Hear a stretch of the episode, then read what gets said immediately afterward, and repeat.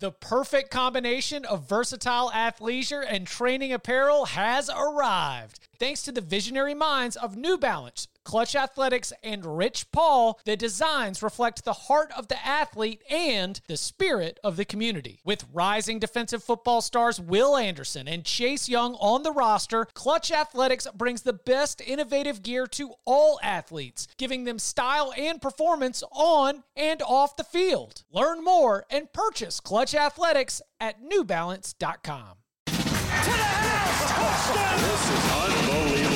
Welcome back to the Cover 3 podcast with your hosts, Danny Kanell, Chip Patterson, Barton Simmons, and Tom Fornelli. It's your call for the best college football coverage from National Signing Day to the National Championship and everything in between. CBS Sports presents the Cover 3 podcast.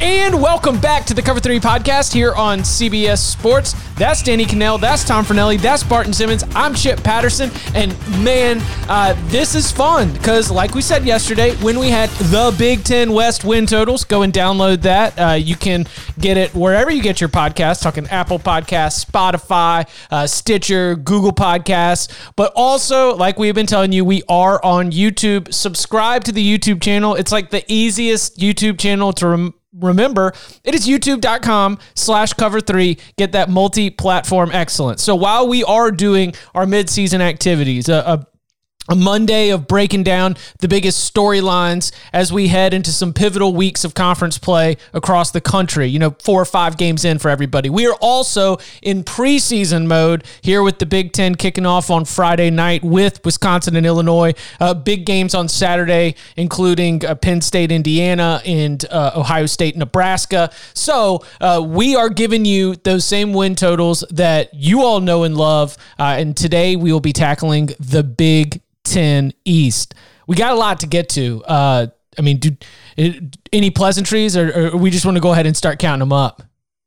Count them up. Let's all right.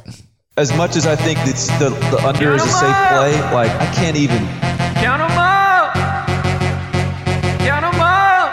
How many games y'all gonna win this fall? I can't fathom eight wins. How many games y'all gonna win this fall? I just can't. I don't see it. It's not. It's not on there. It's not, the schedule I'm looking at. Unless there's another schedule somewhere.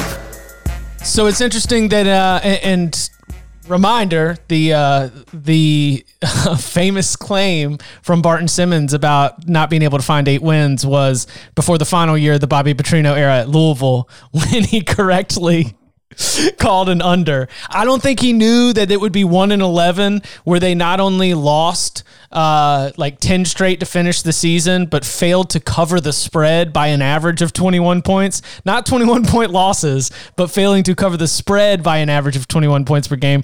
But Barton, you did you you had it pegged. It was not going to be an eight win season. Was that what was that what the number was? Yeah. Was it eight wins. Yeah.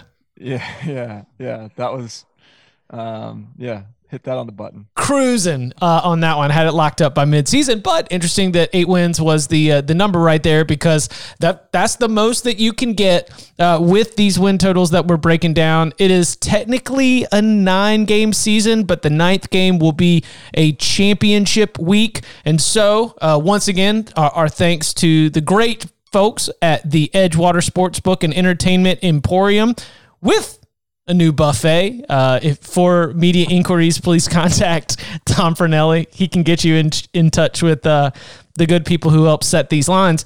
Eight's the nu- the biggest number that you could get, and so we start uh, at the top of the Big Ten East with Ohio State, and the number is set at seven and a half. Now we're talking about the most talented Ohio State roster. I mean, like I, I've been throwing out since the national championship team. You know, since like, and maybe you could go even further back than that if we're just talking about raw talent numbers. But I mean, Justin Fields always was in the picture. Uh, Shaun Wade and Wyatt Davis, future NFL draft picks, opted out, opted back in. Boom, talent level goes up. Uh, we know Chris Olave is a stud. We know Garrett Wilson could have an explosive season. You got some real veterans on the defensive side, guys like Jonathan Cooper, Tyreke Smith, Zach Harrison could be stepping up as the next uh, great blue chip pass rusher at defensive ends. They're good at linebacker with Pete Werner and Baron Browning.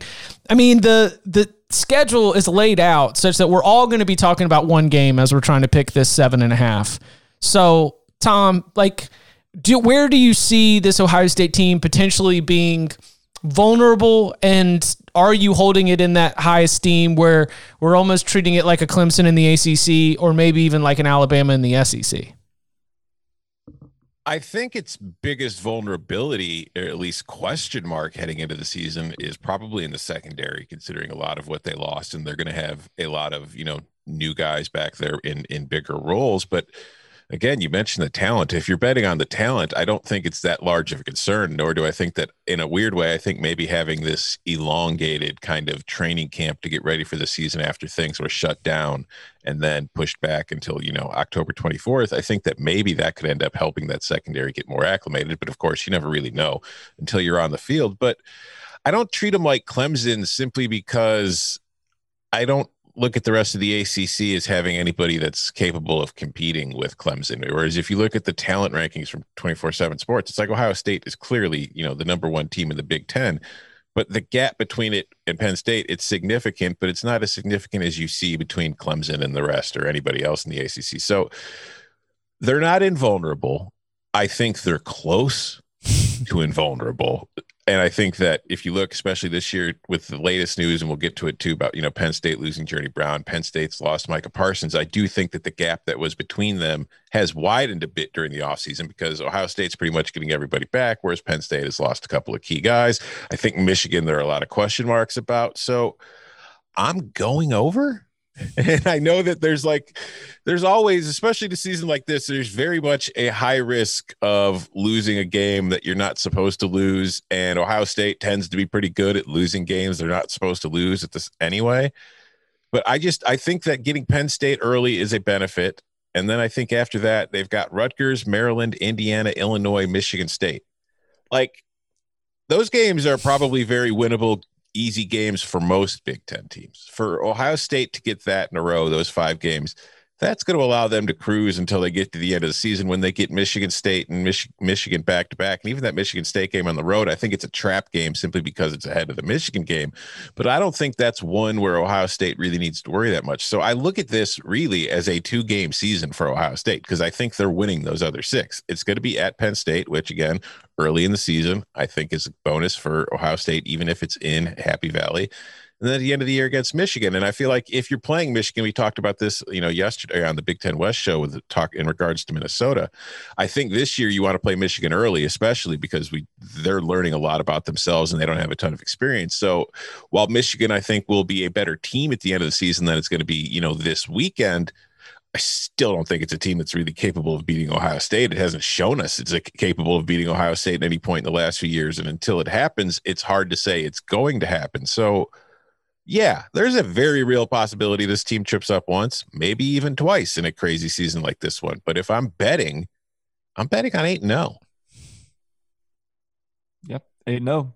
Oh, oh! you are you are saying 8 0 with like a question mark after it. I'm saying 8 0 with an exclamation point. I've I think this is in the same way that we're like we're seeing Alabama be a class above the rest of the SEC.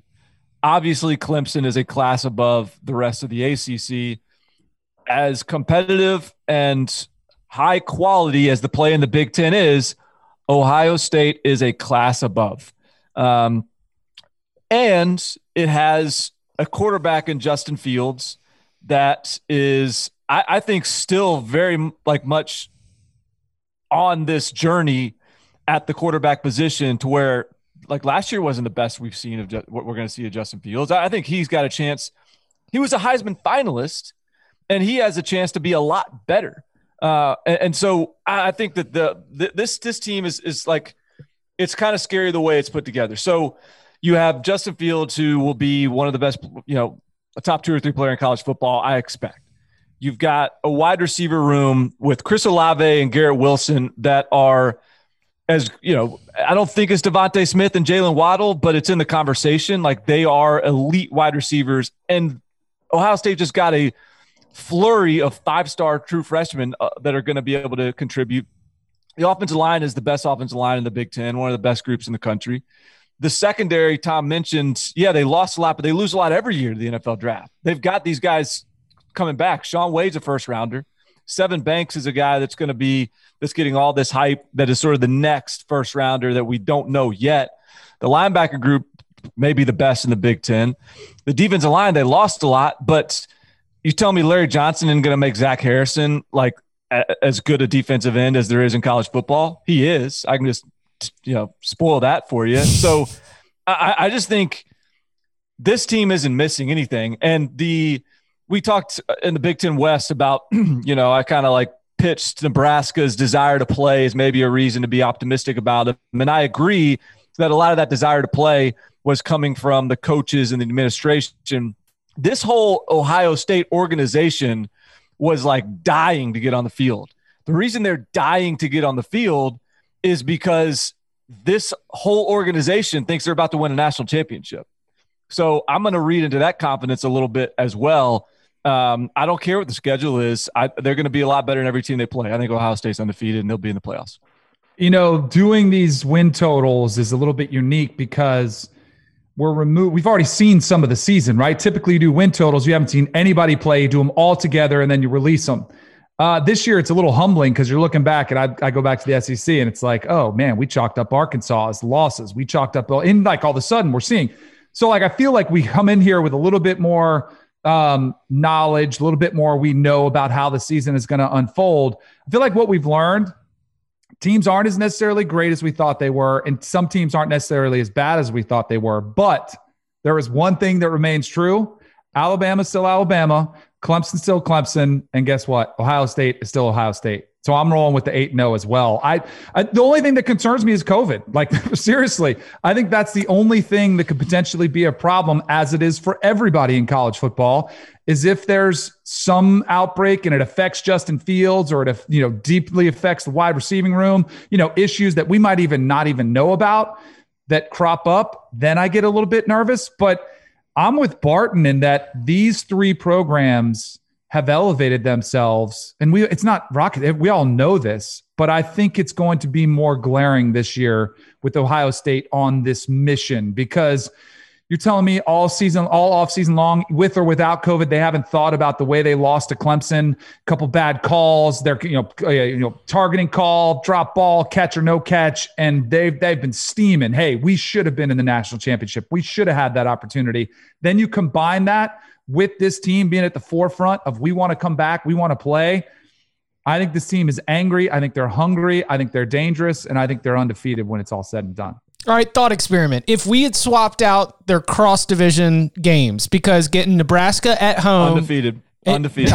exactly. Doesn't matter. It like, doesn't matter. I, I, swap it out for Iowa and uh, Minnesota. Same same thing. I swap it out for I mean, well, Wisconsin's just been a bad matchup for Ohio State. But like I don't know. I I wrote down a principle under just just the idea that there's there's a loss. Like I we got did, a hater in the building. Folks. Didn't you write a hater a, in did, the building? Didn't you didn't you go principle under for Clemson too? Yeah. Are you? Uh, would you? Would would you stick with that right now? Right now at the mid, like where we're at with what knowing what you know, are you still on the under for Clemson? No. But Clemson has shown Clemson's won 41 out of the last 43 ACC games. Ohio State's, you know, it, has got those the Iowa game, it's got the Purdue game. I don't know, man. It's you're probably did you take, right. Did you take principle under on Bama? I went over on Bama.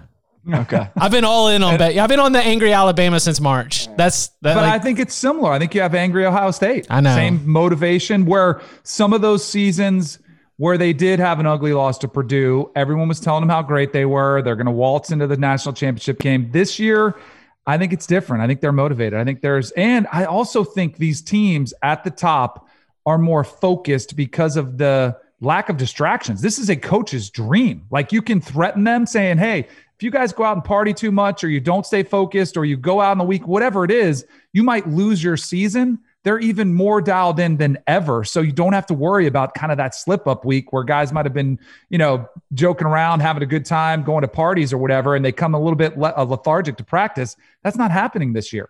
Yeah, also, a, a, a, fun little factoid from the 24 7 team talent rankings. There are 25 star players in the Big Ten.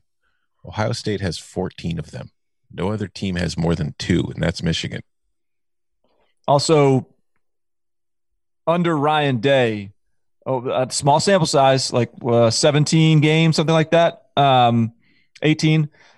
They've they've not had one of those Purdue games. Yeah, that's true. Under like like you could, I would make an argument that Ryan Day is is a different it's, it's a different team Say under it. Ryan Day than Urban Meyer. and I think Urban Meyer's approach made them a little vulnerable for those letdowns. And Ryan Day, I think, uh, and because of his approach, doesn't grind them quite as as as much into the dust. That let, like I think they're more, uh, I don't know, equipped for the weekend week out grind. Say So you're Ryan Day is better than Urban Meyer. Say it. Put your name to it. No, what Barton is saying is that after me that. is that after Texas hires Urban, they're still going to have the occasional letdown game. That's what Barton's saying. I think Texas would love an occasional letdown game in exchange. Instead of every week, yeah. Count them up! Penn State Nittany Lions, we mentioned uh, no opt back in for Micah Parsons. He will prepare for the NFL draft in 2021. Journey Brown, uh, there is a, an undisclosed medical condition that was discovered during the offseason, likely to keep him out. So we start to look like, all right, Noah Cain, we've been talking about you for a couple years now. Is this the time when you take a, a big step forward? The the whole room in general is is pretty strong, and defensively, you're not without uh, game changers. Shaka Toney ends up becoming uh, that player for Penn State, particularly in the defensive front. I would say that uh, it is.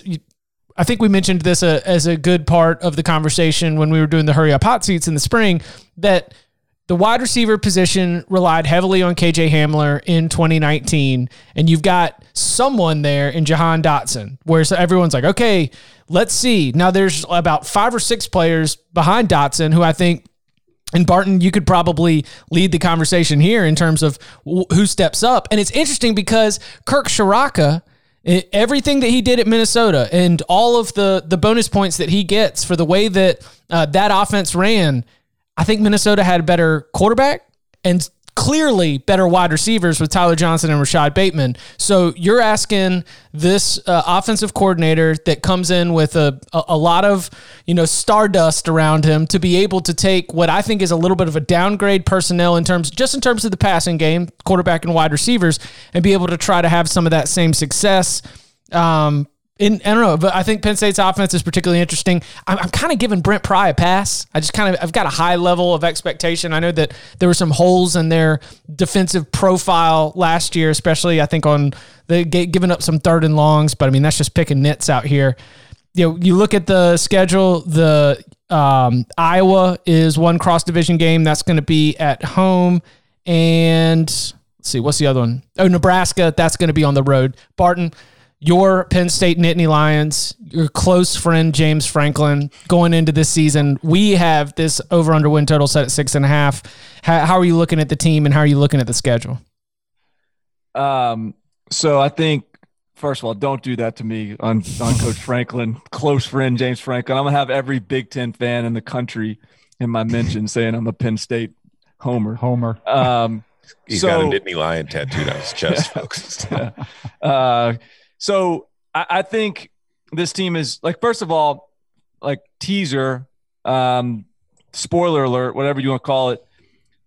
I feel like while the West is just sort of this big jumbled mess who of of uncertainty, uh, I, I think the Big Ten East feels very chalky in the way it plays out. I think there's a clear pecking order, and I think Penn State is the clear number two. I know Penn, I know Michigan is typically very much a contender within that number two spot, but I think this is clearly the second best team. I think that they are, um, and I think it it probably is. I don't even if there was a some sort of Heisman Trophy type of quarterback uh, that was um, a, a step up from Sean Clifford. I still think Penn, Ohio State's roster is significantly better, but there's something about the Ohio State Penn State game and rivalry that allows Penn State to play them really close, really competitive every year. So if there was that quarterback, I might entertain the idea of Penn State beating Ohio State.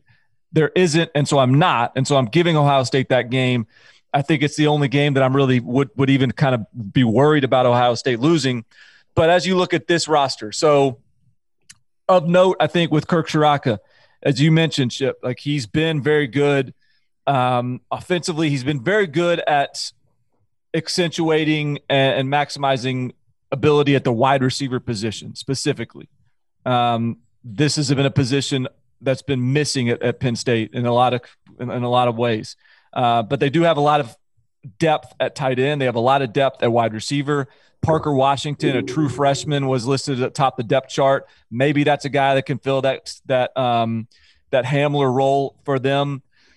Defensively, I think you're losing Micah Parsons, yes, but uh, in looking at the depth chart, they've got five guys, uh, four guys listed for the two spots uh, at the outside linebacker positions, and three of those guys were ranked by us as five stars coming out of high school. Now we could have been just flat out wrong, but I think it gives you an idea about just sort of the talent that's still in that room that has a chance to emerge. Um, there's a true freshman, a redshirt freshman, and sophomore Brandon Smith and and and I just think across the board, like you said, I, I trust Brent Pry. I trust the way they develop their defense. I trust Dwight Galton, the strength and conditioning program, and so I think this is just a very safe, very trustworthy program, uh, trustworthy team, a tier below Ohio State, but absolutely, I think the team that is best equipped to to fill that number two spot. So I, am at over. I think they go seven and one. Hmm. I think they're six and two. I look at them. I, it's hard for me, and it kind of goes back to the philosophy of it's Ohio State, Clemson, Bama, and everybody else. Uh, I think this team will be impacted by the lack of a non-conference schedule. Um, when I was going through the wins, like where are they? I think Chip might be on the same page with me. Like I think this game, this first weekend opener against Indiana is a tough. Like, I don't think that's a lock. It's a six and a half point line. Like, I'm like, man, that could go either way. Ohio State, I think they lose. Maryland, I think they win. Nebraska, I think they win. Iowa and Michigan both, I would put them as favored, but I can't confidently say, yeah, lock those up. And then Rutgers and Michigan State, yeah, they'll probably win those. So I've got five locks and I need to get two more wins. Uh, it's just a little bit too much of a stretch for me to make. So I'm going to say six and two. I, I agree with both of you, oddly enough. I, I agree with Barton in that I do think that in the Big Ten East, it's going to be chalky. But I also agree with Danny in that Penn State, I think, is going to lose twice at some point this season. I think the Ohio State game is lost. And for me, it comes down to the reason, Barton, that you don't think Penn State can beat Ohio State, and that's the quarterback position. And I'm, you know, I've I talked about it last year. I'm not a big Sean Clifford believer. I don't like him that much. Uh, that sounds wrong, but I'm, what I'm saying is I just don't think he's a high ceiling kind of quarterback that's going to be able to just help you cruise through the rest of your conference schedule. And I don't think he can help you beat Ohio State.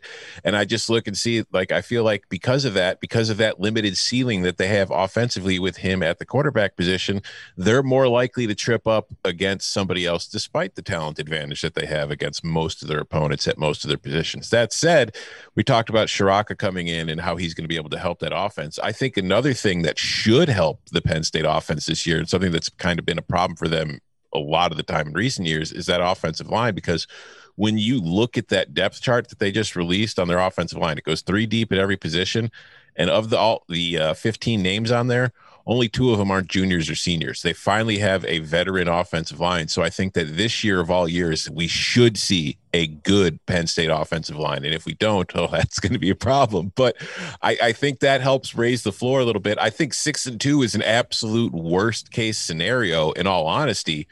But I don't think seven and one happens more often than six and two.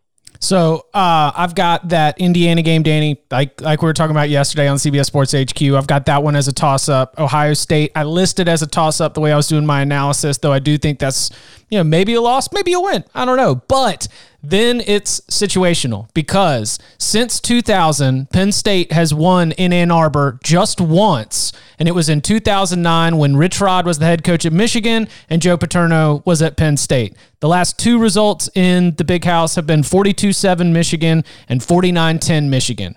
For whatever reason, Jim Harbaugh against Penn State, until proven otherwise, just seems to be one of those things. I'm not chalking it up as a surefire loss, but when we're trying to pick six, I think six and two is where I landed with at Indiana and at Michigan. You know, season opener against a feisty team and then against a, a, squad that for whatever reason has your number at home plus ohio state three toss-ups i'm going to land at six and two i'm also going under here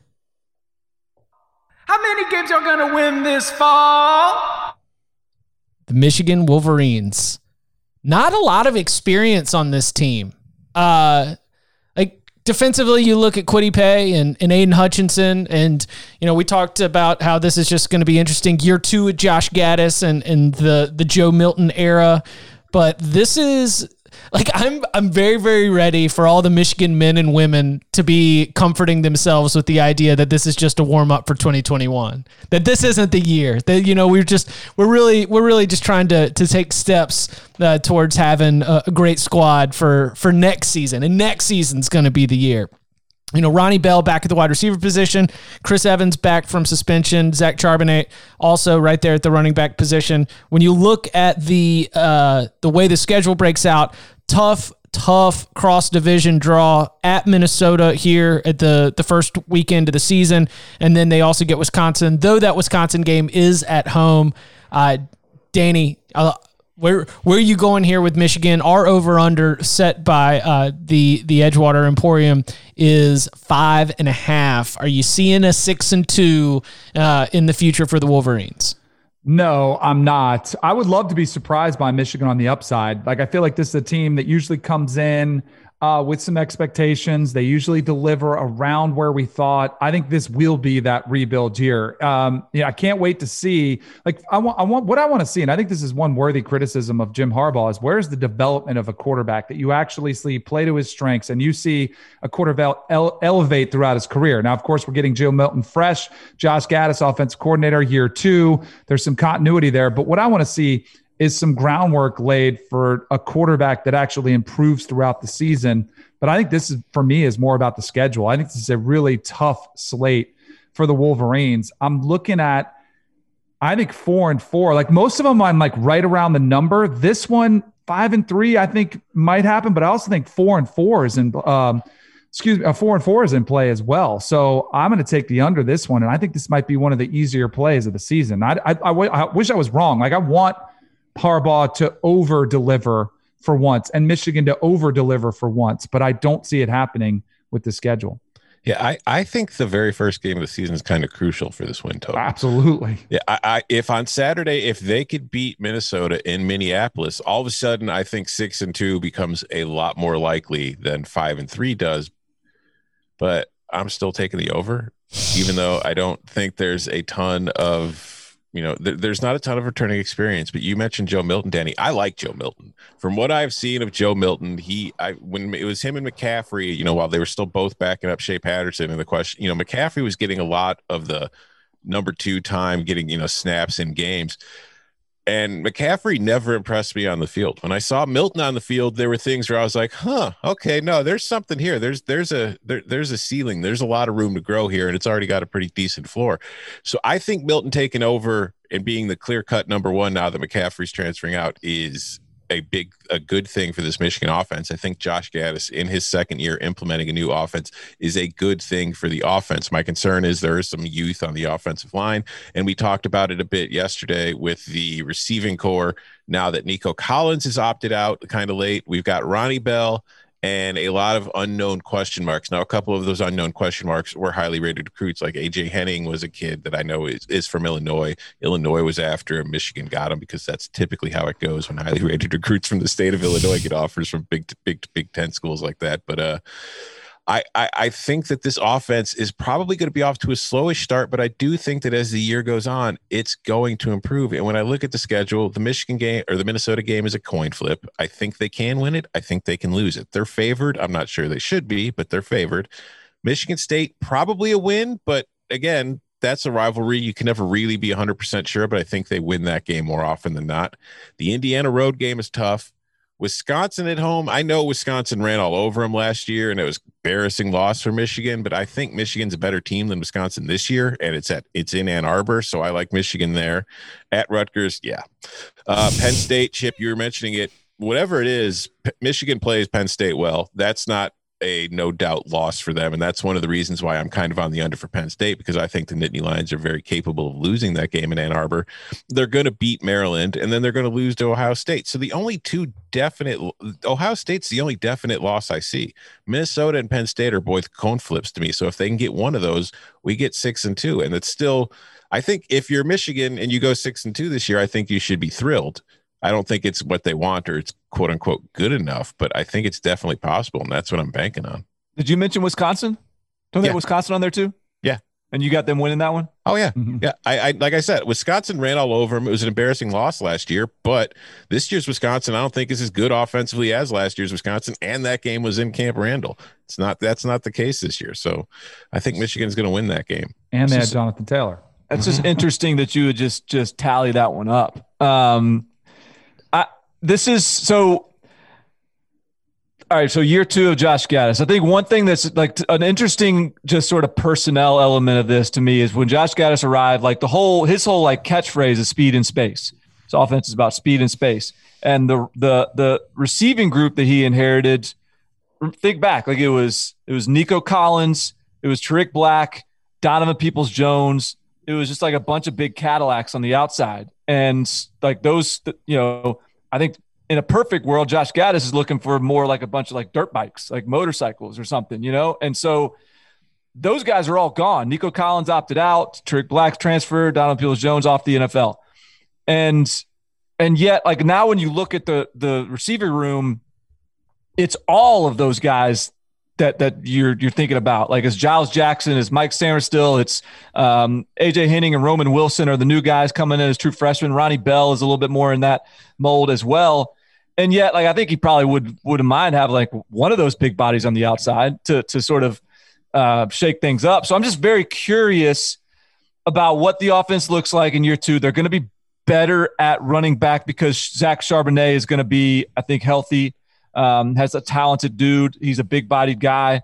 Um, they're going to be talented at quarterback, but Joe Milton is a big, like cannon armed type of dude. But in high school, at least, he wasn't overly accurate. And so, has he developed that accuracy over the last year as a redshirt? How quickly can they get him rolling? I think Don Brown's defense is still going to be a Don Brown defense. Um, but I also just from a from a um, macro perspective here, and, and looking at this roster, and you sort of look at the team talent composite. This is one of those teams that you know it's used to being up in the top ten in the team talent composite. It's down at 17 now, and I just I think it I think things are just sort of chip like the the the facades of the the the Michigan sort of program is just kind of getting a little bit of wear and tear on it right now. I, I'm just not as confident that it is right up there, just like just below Ohio State, right next to Ohio State. I think there's a slight step below Ohio State to this Michigan program uh, under Penn State, where this Michigan program sits right now. So I still think they come in third in the in the division, um, but I think five and three is where I land here. So I'm on the under. Yeah, I'm on the under as well, and I'm in love with uh, the dirt bike offense. But by Thursday, we're gonna have dirt bikes on the soundboard for uh, for Michigan's offense. I mean, it, you're I, I like it, right? Just we're, we're talking about just shifty, right? Not not Yeah. as much the like pro style, big galloping, gonna jump up and catch it over you. It's that we're gonna we're gonna be making breaks, we're gonna be throwing quick, and we're gonna be looking for yards after the catch. Make a guy miss, and you're gone, kind of stuff, right? Yeah, but like like AJ Henning, the kid coming in that Tom mentioned, is like a was one of the faster guys in the class. of- Yeah. yeah, and and and honestly, at the, like I saw him at the All American Bowl last year, and he doesn't have great ball skills, but he is even in like an All American setting. When you get him on a jet sweep, it's eye popping. Uh, Roman Wilson, the kid, a kid from Hawaii, is legitimately one of the fastest receivers in the class of 2020. Um, Sainristil again is, is is exactly that kind of guy. Uh, Giles Jackson, same thing, like a former kind of running back. All like these, all these guys have this sort of. So it could be a really fun offense, but you know Joe Milton's got to get him the ball too, and and and I think Danny's point was important too. Like Jim Harbaugh has to prove to us that he can still like he's still got any quarterback chops to him because it's been a while. It's been a, a serious minute since Jim Harbaugh has really done something at the quarterback position. In fact, he's underachieved at that spot over the last, I don't know how long it's been, six, seven years. I mean, in a while. wh- who's the who's the last one? I mean, do you take the I mean, um, uh, what was the, the kid from Iowa, Rudock? Yeah, Um, Jake Rudock. Jake Rudock. Rudock. Yeah, he, he's the last NFL And now that he's- he's had. And now he's done both ways. Like early it was grad transfers, then it started to become, you know, and we had another grad transfer in Shea Patterson who was supposed to be the hero. Now you've got a guy in house. Like it's you've tried different things. Now it's time to look at Harbaugh and say, all right, you have to develop somebody. Coming up on the other side, we take a look at one of the more exciting programs, a wild card in the Big Ten East. It is the Indiana Hoosiers and the rest of the division. Rutgers. Are you going to get one? We'll see next. The all new Hyundai 2024 Santa Fe is equipped with everything you need to break free from the dull work week and embark on an adventurous weekend with your family. The all new Hyundai Santa Fe's features ensure that you can take on any adventure. What kind of features? Well, how about the available H track all wheel drive so you can take on the dirt trails and kick up some mud? Or the standard third row seating so your whole family can experience the thrill together? How about available dual wireless charging pads so no one gets stuck in the great outdoors with a dead phone? We're always trying to think about those great spring and summer getaways, but with a car like the Hyundai Santa Fe, anywhere can be your next adventure. To learn more about the all-new Hyundai Santa Fe, go to HyundaiUSA.com or call 562-314-4603 for complete details. Learn more about the all-new Hyundai Santa Fe at HyundaiUSA.com or call 562-314-4603 for complete details.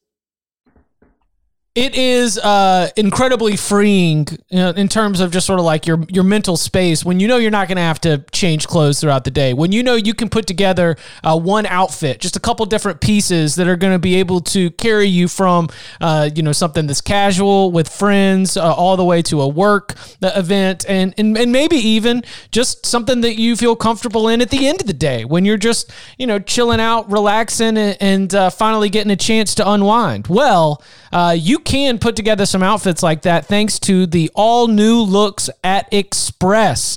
That kind of confidence, that kind of mental freedom of not having to worry about changing up your outfit, it's going to allow you to accomplish your goals. It's going to make you better. It's going to make you sharper at every single thing you do. Uh, the all new looks from Express have a focus on comfort and versatility, and that all day comfort, it feels like your favorite sweatpants, but it doesn't look slobby. It, it actually has a really flattering fit. It makes your life easier, and this wrinkle resistant fabric is going to make sure that it does look good as you take it from one event to another. All kinds of different levels of fanciness, uh, everything that you need. And you can get $25 off a $50 purchase by texting football to 397737. Once again, if you want to get $25 off a $50 purchase, text football to 397737. Uh, just just start filling up your wardrobe with all these new look express pieces that are going to be able to be used in lots of different ways. They are uh, dual threat clothing options. Express you get $25 off a $50 purchase by texting football, F O O T B A L L, to 397737. Thank you for clarifying that because I know that Barton, being a big football fan, might have thought you were talking about football and not football. I had to, stra- I had to straighten. You know, we, we gave a bad code earlier in the week. I had to get a. I had to um, send the correct code to one to a DM, just cleaning up the mess. Coca. Uh, the uh, the football that's because Barton's already set some time aside to be able to watch the Golazo show, to be able to uh, get dialed into the the red zone uh, experience that uh, that CBS Sports has on the CBS Sports Network, 3 p.m. Eastern time today for all the Champions League action. I know Watch that it. Barton's dialed into uh, Man City Porto, seeing if Porto can cover that one and a half goal spread against Man City. Man City's a little banged up. You know, I know you were telling me about that before the show. If I'm not mistaken, the podcast Qué Golazo. Yeah. right? Okay, Isn't that- well, that's so yeah. If if I'm not mistaken, that translates to what Golazo, right? Yes, yes. What a Golazo, yes. What's Golazo? What is Golazo Golazo? is a very impressive goal. Ah, that answers the question the podcast poses. it does. uh, be sure to check it out. It, it deb- we saw the, the the full experience debuted on Tuesday. Uh, I, I watched it. It was cool. It was a very very cool experience. Uh, again, you can watch it on CBS Sports Network. Stream all of the Champions League action through uh, CBS All Access. So hey, free promo. Uh, Indiana over under set at four and a half. We've got uh, the draw includes Wisconsin from the West and Purdue from the West. Wisconsin on the road, Purdue at home. Uh, a lot of excitement after the the steps forward last year. Nearly got to nine win Indiana. Nearly. A couple of couple of heartbreaking losses ended up leaving them just a couple wins short. You were looking at this offense and like Kalen DeBoer did a great job. Unfortunately, he did such a good job that Fresno State came and hired him away. So we're promoting uh, internally, Tom Allen is, and you're hoping that a young defense a year ago is going to take some steps forward and be a little bit more consistent. You know, uh, Whop Philyor, one of the great wide receivers in the Big Ten. Peyton Hendershot at tight end. This offense, to me, the way I remember it and the way I was breaking it down in my prep is that they were just real efficient. Like it wasn't one thing that uh, they did outstanding, but Michael Penix does a great job of taking care of the ball, uh, throwing the ball in space, and and just sort of making sure that you stay uh, ahead of the chains. The over under again set at four and a half. Tom, how how are you feeling about the Hoosiers? You know, I we, we recently just had to turn in our, our Big Ten expert picks for the season, and I wrote that Indiana was the most underrated team in the Big Ten. And I think that's true because I think Indiana's biggest problem is geography. It's not football team. It's like you mentioned last year. This team nearly won nine games.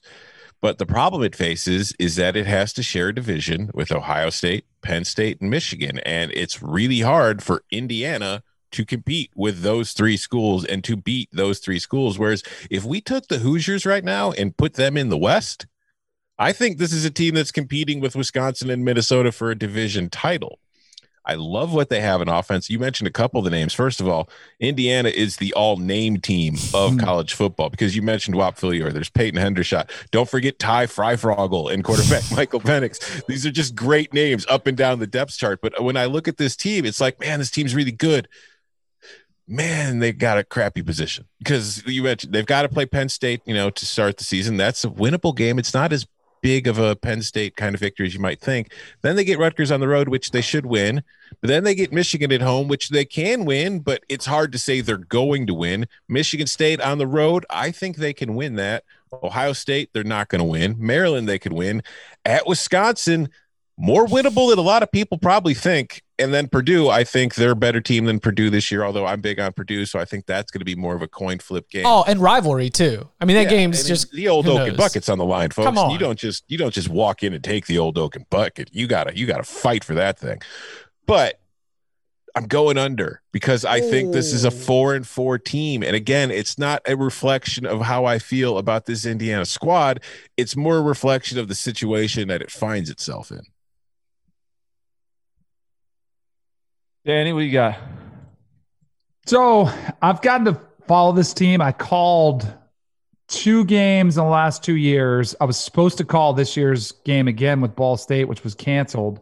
So I feel like I have a pretty good pulse of this program. I was really uh, high on this team with the job Tom Allen has done. Last year, talking to Kalen DeBoer, was really excited about what the offense got, and they delivered. Um, I think Michael Penix will thrive now. He doesn't have to look over his shoulder. There's been a quarterback battle for a couple years now that's gone on where there hasn't been a certainty. There's been two guys that are pretty good, and it's all right. What do we do? Penix had taken over that role last year. Then he got hurt, so it was, um, it, you know, he he lost out on the job uh, because of injury. Now that he's kind of got the freedom, he's got the the team. You know, he's the team leader. I feel better about this team. But I'm a little bit more concerned with the loss of Kalen DeBoer. He, you saw his um, fingerprints all over that offense. Like you saw him bring a little bit more of an innovative element to that one. Nick Sheridan, they kept in house, but I'm, I'm always kind of curious of guys who are elevated, may not have a ton of experience calling plays. Like he might be awesome. He might be better than Kalen DeBoer, but I don't know yet.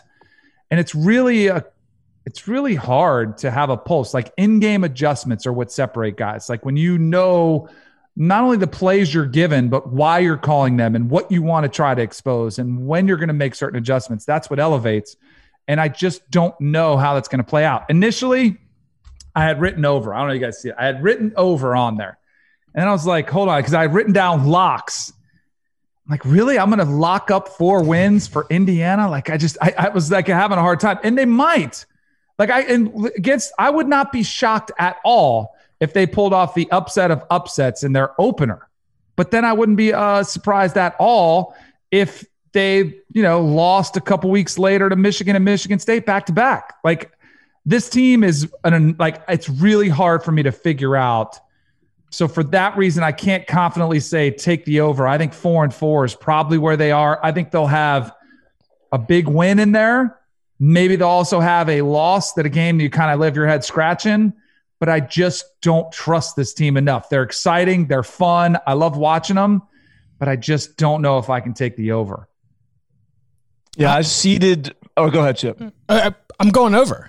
You know, I it's Ooh. yeah, yeah. So I think that they got a favorable like in my wins. And look, the at Rutgers, at Michigan State, Maryland at home, three surefire wins in my book if that Michigan State game in East Lansing is the disappointing game that you're talking about, Danny, like that's that's one that I could see. But man, the fact that out of my and then loss uh, at Ohio State, but for my toss ups, Penn State, Michigan, at Wisconsin, Purdue, three of your four toss ups are at home.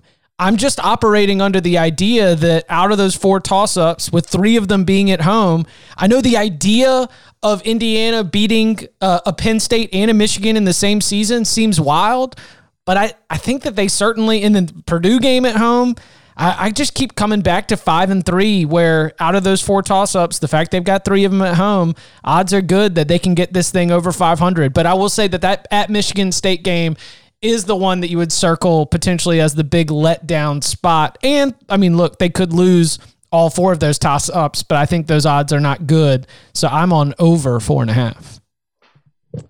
Yeah, I, I'm on over as well. I, I think hmm. the like this was a. If, I've been sort of cramming as you guys have talked to to just make sure I know that I want to go over here because it, it's it's a tough one. This is I think this is probably one of the tougher ones. I, I like going into the season.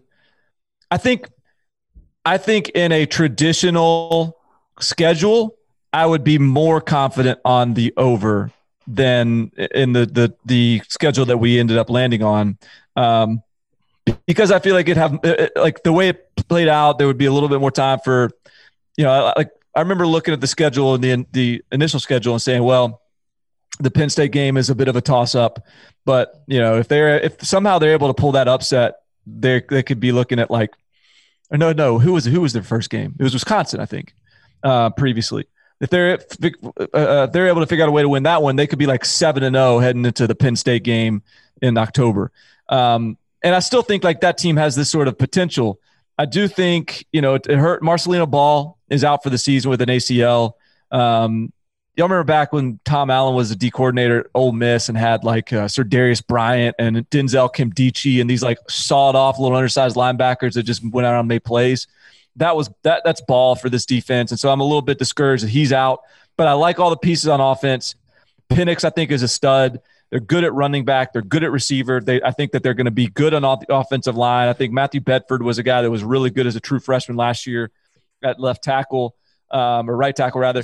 And then I, I do think that is that Nick Sheridan is like I've heard a lot of good things about him as a coach. Now we'll see. He's 30 something, 32 or something like that, and he's getting his first gig as a you know big time play caller.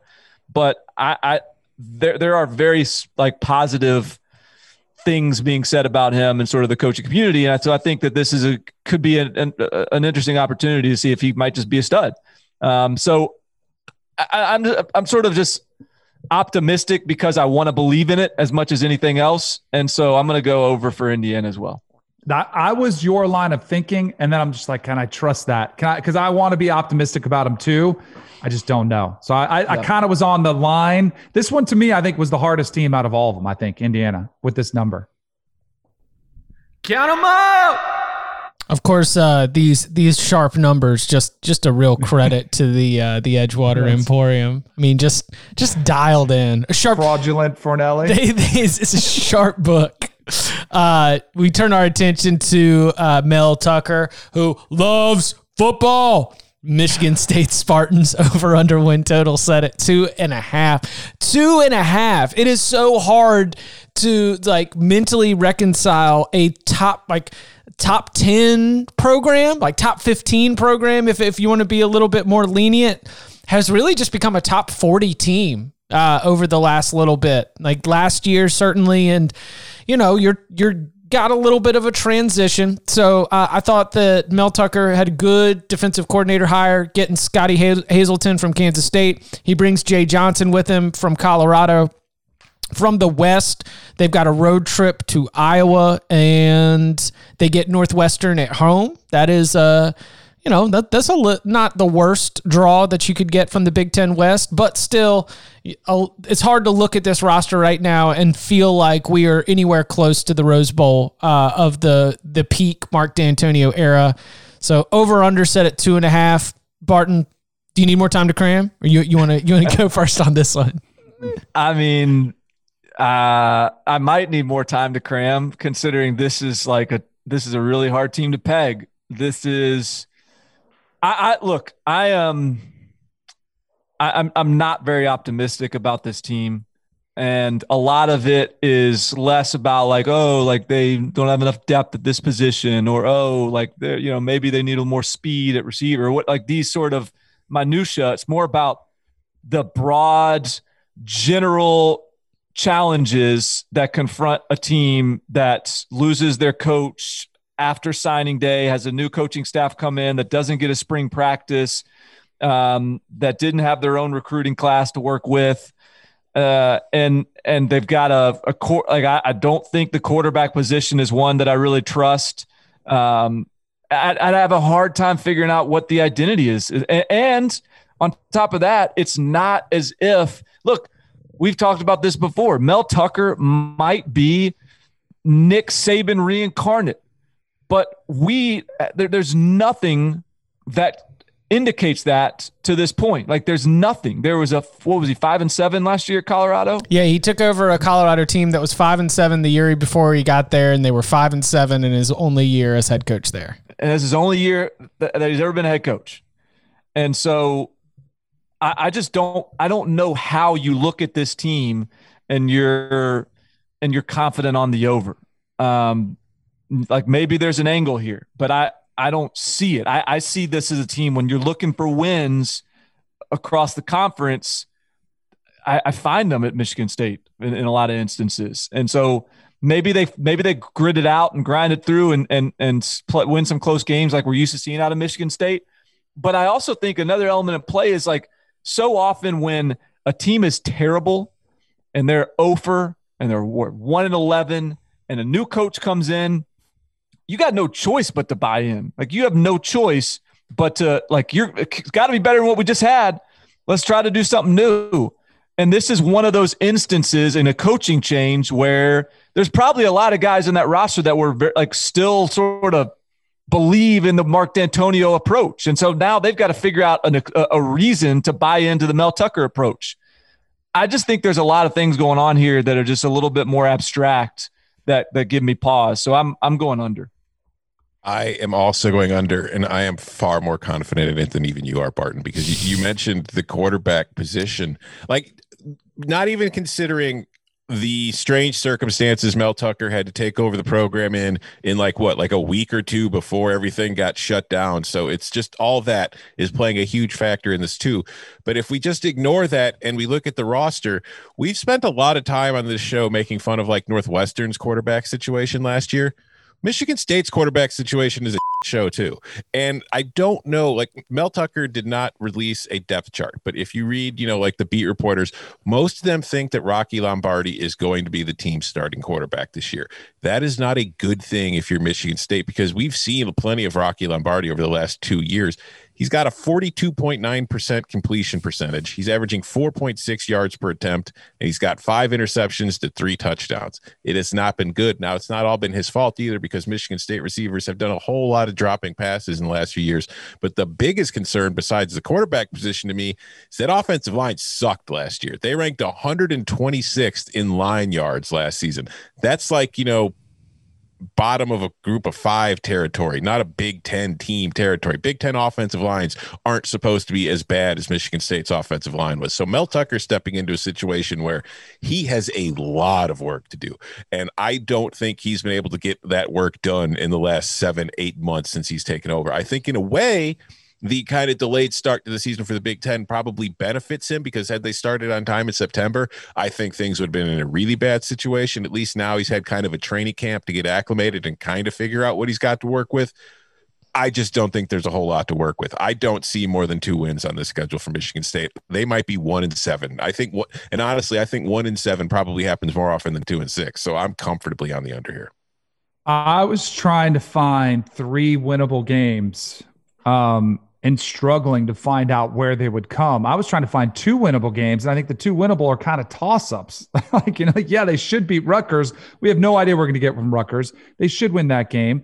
Maryland, we're going to do them a little bit. I, that's not a lock. Like, I, I just, I'm with you guys on the down outlook for Michigan State this year. And toss into that, they had a couple players arrested for assault in the COVID era. Like, what is happening right now? Like, that to me just shows kind of a lack of discipline, a lack of buy in, just a team that's kind of all over the place.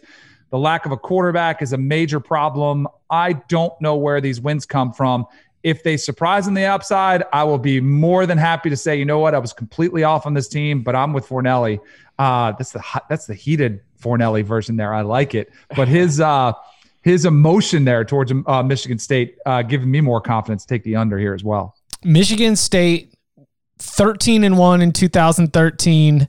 11 and 2 in 2014, 12 and, and 2 in 2015. 2015. Three straight top 10 finishes for the Spartans and I, that that was in 2015 and here we are in 2020 and to your point danny i'm looking at a schedule that includes northwestern rutgers and maryland and i'm taking the under two and a half like it's just that's that's where we are right now and i like the the buy-in point barton because they were seven and six they were a bowl team each of the last two years it hasn't been a bottom out they were a 10 win team in 2017 it's it's just been like a like it it's still going to get worse. We haven't reached to the bottom yet, and Mel Tucker can maybe turn this thing around.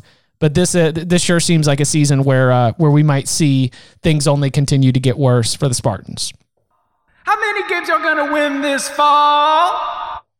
The Maryland Terrapins had a bananas year last year. I just I remember sitting in the uh, like the lobby area of a hotel, getting ready to to go to uh, Darrell K. Royal Stadium and watching Maryland run it up on Syracuse. And I'm like, man, Maryland, this is a top 25 team. My guy, Josh Jackson, getting it done. The talent level, like this is really going to work out. And like, you know, sunrises, sunsets. Maryland's got a whole bunch of injuries and a whole bunch of depth issues by the end of the season. And the bottom just pretty much fall out, fell out for the Terps. We are looking at an over under win total of one and a half. They draw a road game against Northwestern from the West, as well as a home game against Minnesota. I mean, maybe Taulia Tagovailoa is our quarterback here. Are we still waiting on a waiver? No, no, no. The waiver's cleared. Uh, they waiting on to see if he wins the job, right? The depth chart has an or with Lance Legendre, but I, I think the expectation in uh, around that program is that uh, Taulia will be the starter. Was Lance Legendre uh, a QB one alum? He was. Yeah. yeah, got to go He back. was, he was one of the likable ones. yeah, not many. There haven't been many of them. Yeah. it's like Justin Fields and Lance Legendre. Jake Fromm. Jake Fromm was solid too. yeah. Eh, oh. About it. about it. So one and a half is uh, is the total here for Maryland. Maryland does deal with some of those same issues where like you look at the roster and you see a couple players that you like, but then you break down a schedule and you've still got to go out there and you got to play Penn State, you got to play Ohio State, you got to play Michigan, you got to play Minnesota this year. Hard to find wins, um, but do you think that th- there are two of them for this Terps team? I'll go. I, I think so. In my as we get to the bottom of this uh, this Big Ten West East pecking order, um, to recap, I had Ohio State one, Penn State two, Michigan three, Indiana four. Michigan State is the next up in the win total. I, I have Maryland. Maryland is fifth.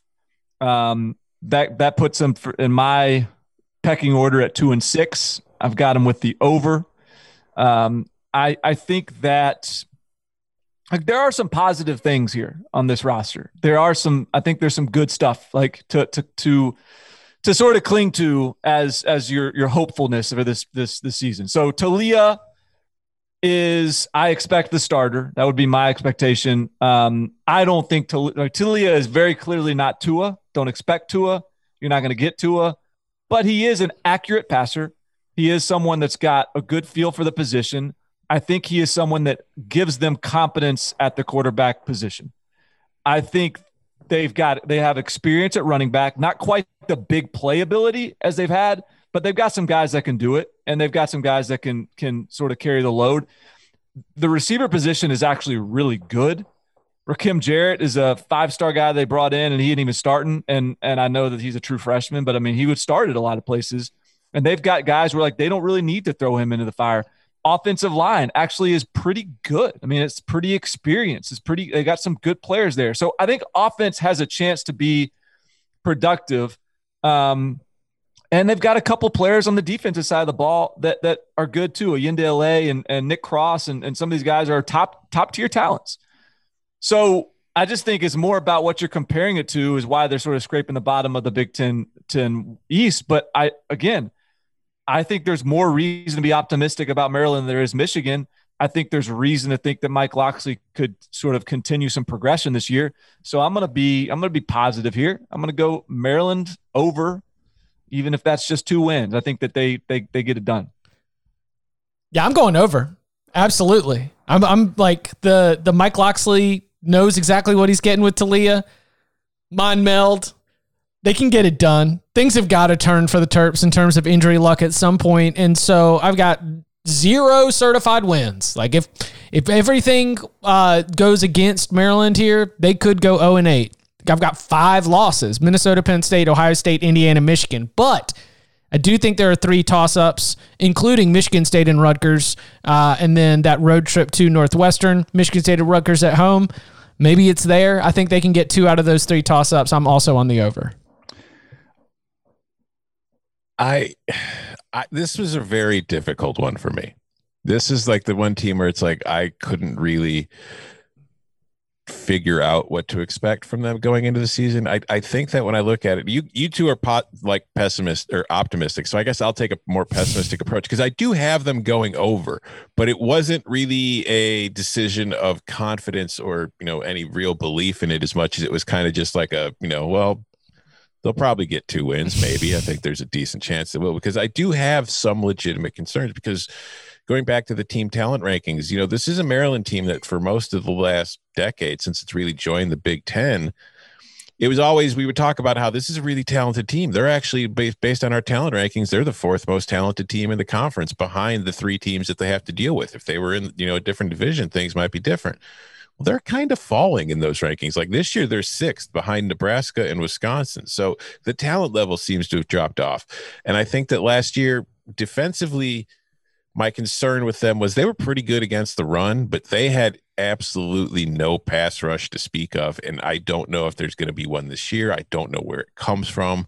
So defensively, I don't have the highest of hopes for this team. Offensively, I think they have to be a little better at the QB position, and maybe you know to, to Taulia will be that guy.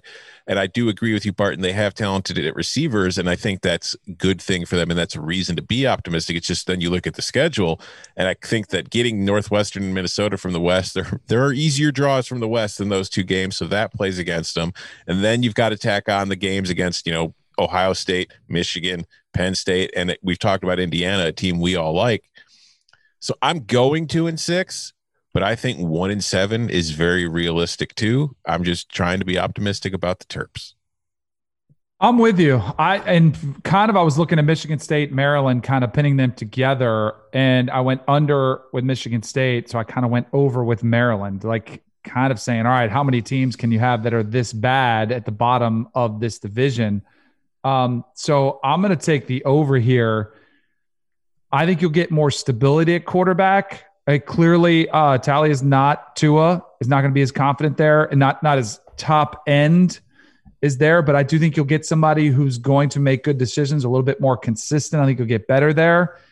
Um, my ultimate thing though is like if you're going to have seven teams that we're picking win totals today, I wouldn't play this one. Like if I was seriously thinking about making a play on these, hell no, I wouldn't play. I wouldn't play Michigan State. I wouldn't play Maryland. There are a lot better value plays out there. So this one, I'll take two. I'll take the over, but with very little confidence. Will Rutgers win one? That is the question that has been put to us by the Edgewater Emporium. It is 0.5 on the over under win total. And I, I talked about the uh, Illinois you know, because of the as like an expansion team. No, no, no. Rutgers is really that they are the transfer portal all stars. I mean, just like what nearly a dozen Power Five play, or at least nearly a dozen significant contributors from the transfer portal uh, that are are here and going to be suiting up for Rutgers. They signed 17 true. They've got 17 true freshmen, and half of them were early enrollees. Like Greg Schiano is I mean, he just he he showed up to the court and he's like picked his team, and now they're just going to go play on Saturday, and I think they'll win a game. like, like there's some just some Greg Schiano at Rutgers with all these players. He's just sort of cobbled it together, put it together at the last minute. I I don't know whether it's going to be Michigan State or Maryland. I hate the fact that both of those games are on the road, at least in terms of um, you know the the winnability. But I just I feel like Rutgers is going to win a game. I'm I'm on over 0.5. I think they get one. Agreed. I, I, listen. I'm, if you're watching on YouTube, I'm pointing at you right now. I'm looking you dead in the eye, and I'm guaranteeing Rutgers will win a game in 2020. I, I think I, I think Greg Schiano is a huge coaching upgrade over what they've had there the last few years. I think Greg Schiano knows how to win at Rutgers. And I do think Greg Schiano has really overhauled the roster as best as he can in one off season, considering the circumstances. So I think this is already a better Rutgers team with better talent and better coaching. And I don't think it's going to be a good team in 2020, but I we, we, talked about Michigan State. I won't be shocked if Rutgers starts the season 1 and 0. I won't be shocked if Rutgers beats Michigan State this weekend in East Lansing. So, because like of that, that yeah, I, I go through the schedule. They're getting a win at some point, man. It might be that Maryland game in the very last game of the season on the road, but they're getting a win. Guarantee it, take it to the bank. I have already placed my bet at the Edgewater Sportsbook and Entertainment Emporium, and I got a free buffet ticket while doing it, which was pretty sweet. I'm with you. Principle, uh, principle over, over. whatever you want to call it. I'm, I'm taking it. I think there's a win on there somewhere. Maybe I'm falling in love with some of the storylines out of the SEC. Arkansas was so bad. They have been the surprise. Maybe Greg Schiano, New Jersey's own Greg Schiano, coming back to his old stomping grounds. Like him or not, I didn't love working with him. I covered him a couple times. I didn't like the distrust that he displayed for the media. He's kind of squirrely, you know, just hard to get information out of. I didn't love when I covered him. He's a unique personality but I do think he knows how to win at a place like Rutgers, and he's proven that. Uh, and I think it's a good hire. Like I think he's. And by the way, you guys have all been on my radio show in the morning with McElroy on Sirius. We've got a caller from New Jersey that just trashes Chris Ash. It's like he derailed the program. And Fornelli alluded to it. Tom alluded to it too. It was as bad as it could get. Now maybe they get an ounce of coaching that's just a little bit better, and it's probably significantly better. That matters. So I'm going to take the over. I think they get a win easy. God bless you guys. You know, look at you guys. Just just just a bunch of young pups just brimming with optimism. What a happy day this is on this Wednesday morning. Do you guys not remember what this team did last year? Can, can, can I can can I just like not to be like this pessimistic guy? Like I hey, I'm happy that the three of you are just all sunshine and roses today. But l- let me just read out these scores: thirty to nothing, 52 to nothing, 48 to 7, 35 to nothing, 42 to 7, 38 to 10, 56 to 21, 27 to nothing, and 27 to 6. They weren't even sniffing competitive in the Big Ten last year. Like, weren't even in the ballpark. Like, it, it's like it might, like, they were one of the worst teams in college football. Forget Power Five. They were just one of the worst teams in college football. FBS college football. They go to FCS. They weren't even making the playoffs. This was not a good team. And you guys think they get a couple transfers in and suddenly they're going to go start winning the big like Big 10 games. Like I'm sorry, I'm not there. I'm not there with it. And by the way, I looked at the the uh, depth chart and so they've released a depth chart. And and so props to Greg Schiano. You know, maybe he's finding a little more trust in the media because he's releasing depth charts. Maybe that's a bad thing. I don't know. But if, if you take a gander at their depth chart, it appears that he's you know playing the best players, but they're not the biggest players. Their defensive interior, for example, this is their this is the way it runs here. It is 296. They got that. He's a big boy. Michael Dwumfour from Michigan, who started like four games over his career at Michigan. Uh, then they got a 274 pounder who's another transfer from Minnesota. And then they got 265 pounder and 265 pounder. Those are the four defensive interior guys starting for Rutgers right now, or, or the, on the depth chart for They're Rutgers. athletic. They're mobile. That, that, that they, that's an average of 281 pounds for their defensive tackles. Just as a comparison, another team that runs a four man even front, Penn State, their defensive tackles average 310 pounds. Th- this is We just, don't need them. We're to not Penn picking State. them to win the conference. We're picking them to just win saying, a game. I'm just saying that's what they're going up against. I could go, I could, I'm happy to go try to look up another one. I just had to do the math real quick and, and Penn State has to release their depth chart. Any way you cut the math, whether you're talking about the size of their offensive line, the size of their defensive line, the the margin of loss last year, whatever numbers you guys want me to run, it all comes out on the under here. So I applaud you. You're all bright eyed and bushy tailed, but I am going under the total. I can't believe that we're sitting here in 2020 and Barton is body shaming the Rutgers defensive line on the Cover Three podcast. What, what does Chip say? What do we talk about all the time? We say lose big, lose small, win small, win big. You only got to win a game though. They lost big. They lost as big as anyone. And, and look, you know what? Like, Arkansas, Arkansas lost 45 Wrong- to 19 Western. Kentucky last wrong year. example. Wrong example. 20, Here's- 20 No, no, they no. were 0 for 20 against SEC. opponent. like, what, Wrong. like Listen, I'm gonna I'm gonna show some humility were here. bigger. I'm gonna show some humility here, and I'm gonna own up to me making a bad call. Remember when I was at the Edgewater Sports Book and Emporium, we were all sitting around the Edgewater buffet, and I saw the number go up for Kansas. It was 0.5, and I said, I'm gonna run to the window. I'm gonna take Kansas over. Well, I'm not feeling too good about that ticket I'm holding right now for that Kansas over. That's the comparison to make for this Rutgers team. It's just not time to go on the over for this team. Not yet. I will say one concern I do have is, you know, you mentioned they released the depth chart. Now on the depth chart, it says at quarterback Art Sitkowski. Art Sitkowski Still or Noah. Vedral. So it's like, wait, wait, wait, wait. Vedral hasn't been impressive enough in camp to wrestle Yeah, that away Art from Sitkowski for sure. That's a concern to me. I, I was just about to say that I won't tear my ticket up, but I will be very concerned and maybe hide it under my tray of crab legs if Art Sitkowski is the starting quarterback for game one against Michigan State. I don't know if we get it there, but I mean, daggum. I I gotta I they, they gotta win one. I they gotta win one. And I do think going back to like the Arkansas comparison, I do think there is something to say for believing in your coach. Yes. And I got a certain sense from that Rutgers team last year that they kind of just gave up and quit because they didn't believe in anything that was happening. Now, maybe that's just me reading the body language wrong or the situation wrong. But I think having Greg Schiano come in and his approach to that team will make enough of a difference for them to get just one win.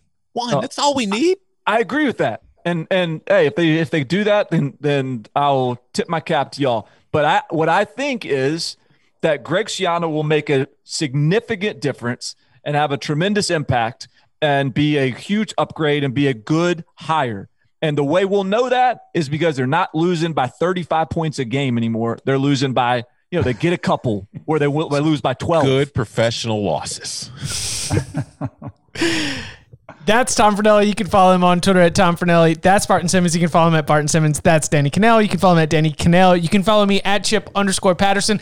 We will be back with our locks for the weekend on Thursday. So make sure that you subscribe wherever you get your podcasts, whether that's Apple, whether that's Spotify, whether that's Google, Stitcher, any of it. We're there. And we're also on YouTube so that you can watch us. YouTube.com slash cover three. Gentlemen, thank you very much. Thank you.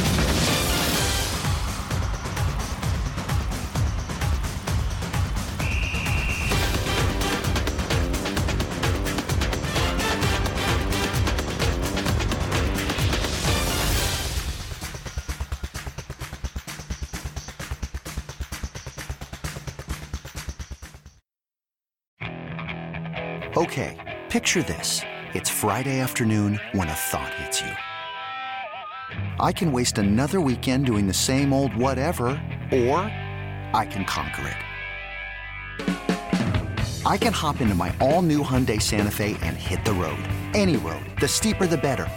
Because my all new Santa Fe is available with HTRAC, all wheel drive, so I can hit the trail without a worry in the world. Heck, with three rows and best in class rear cargo space, I can pack the whole family in with all our gear. We've got available dual wireless charging for our phones, so we'll never lose touch with civilization, and we won't lose touch with the primordial power of Mother Earth. So, which is it? Waste the weekend or do something a little more epic? And conquer it in the all new Hyundai Santa Fe. Visit HyundaiUSA.com or call 562-314-4603 for more details. Hyundai, there's joy in every journey.